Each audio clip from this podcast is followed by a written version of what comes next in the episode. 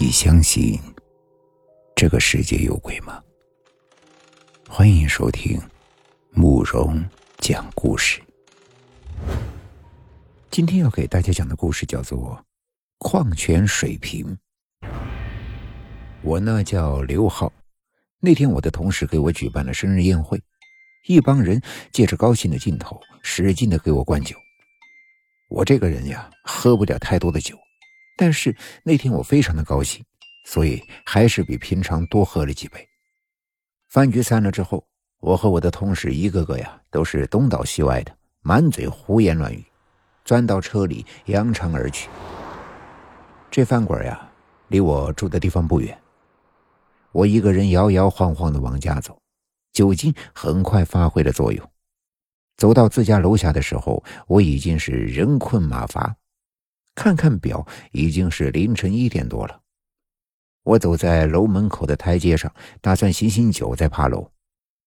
我住在七楼，平时几步就能上楼，可现在每走一步就像个风烛残年的老人家。我用手勉强地撑着身体，仰望着天空。今天是个月朗星稀的夜晚，周围的一切在月光的普照下泛着白光。树叶被微风吹得发出一阵阵哗啦啦的响声。这时，银色的月空下，不知道从哪儿飘来了一片黑云，很快把月亮藏在了身后。风停了，树叶安静了，所有的东西都失去了开始的光泽。一股寒气渗透了我的衣服，我打了个哆嗦。四周静得出奇。黑暗中，我只能听见自己粗粗的喘气声。这样的环境下，让我想起了我看过的一个日本鬼片《咒怨》。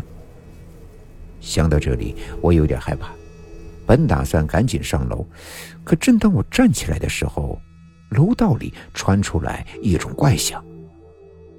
我被吓得退后几步，这怪声好像是从楼上传出来的。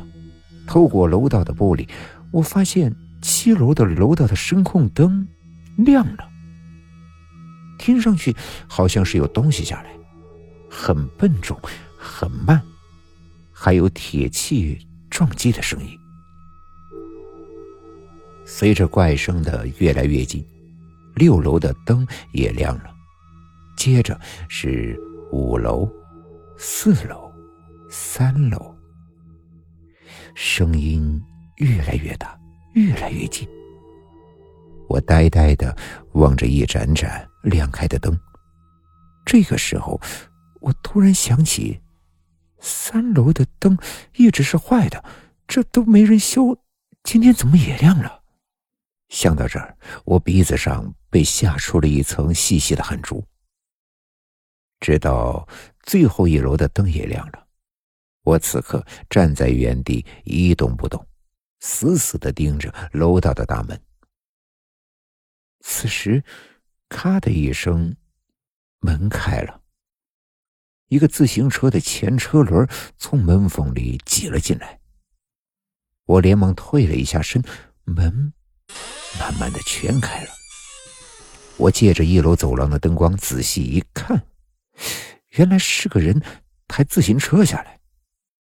开车的人主动给我打了招呼。我一听声音，原来是我家对面住的张师傅。此刻我松了一口气。小伙子呀，又喝多了呀？啊，嗯，对，朋友过生日，多喝了点。哎呀，你们年轻人呀，平时少喝点酒，对身体不好。给，这儿有瓶矿泉水，你拿去喝了，醒醒酒，赶紧回家吧。说着。张师傅递到我面前一瓶矿泉水，我本来不好意思要，却发现自己的确很渴，便接了过来。打开盖子，我咕咚咕咚的干喝了几口，矿泉水冰凉冰凉的。张师傅，天这么晚了，你这是去哪儿呀？有什么急事吗？哎呦，你不说呀，我都忘了，我是有急事，那我先走了。说着。张师傅登上自行车就走了，我还想说些什么，可是此时已经来不及了，他很快消失在了夜色里。不知道什么时候，又刮起了一阵微风，吹跑了黑云，月亮又像刚才一样普照着宁静的大地。看着手中的矿泉水，想想刚才自己被吓到的样子，我觉得自己啊很是可笑，摇了摇头，继续晃晃悠悠的上了楼。好不容易到了家，我衣服也没脱，躺床上就睡了。第二天一大早。我被楼道里的一阵哭叫声给吵醒了，本想破口大骂几句，仔细听听，好像是谁家出事了。门口好像还有很多人。我迷迷糊糊的打开门看个究竟，的确有很多人站在我家的门口。此刻，一个人突然拉住了我。我一看，是我家楼下的王大妈。没等我问是怎么回事大妈神秘兮兮的在我的耳边小声的说：“小刘呀，这回你可倒霉了，你家对面的张师傅死了，以后呀，晚上这楼道可消停不了了。”大妈，你说谁呀？我惊讶道：“哎呀，这情形你还看不出来吗？就是你家对门，平时跟楼上楼下都不说话的那个怪人张师傅呀。”听说他是前几天出差去外地，一个人晚上去人家湖边溜达，不小心掉进了湖里。当时呀是深夜，周围没人，结果就给淹死了。这不，今天才把尸体运回来。他老婆呀也是刚知道这事儿，哭的是死去活来的。我顿时僵愣在那里，突然想起了昨天晚上的事我喝了很多的酒，后来碰到的。不就是张师傅吗？这怎么可能？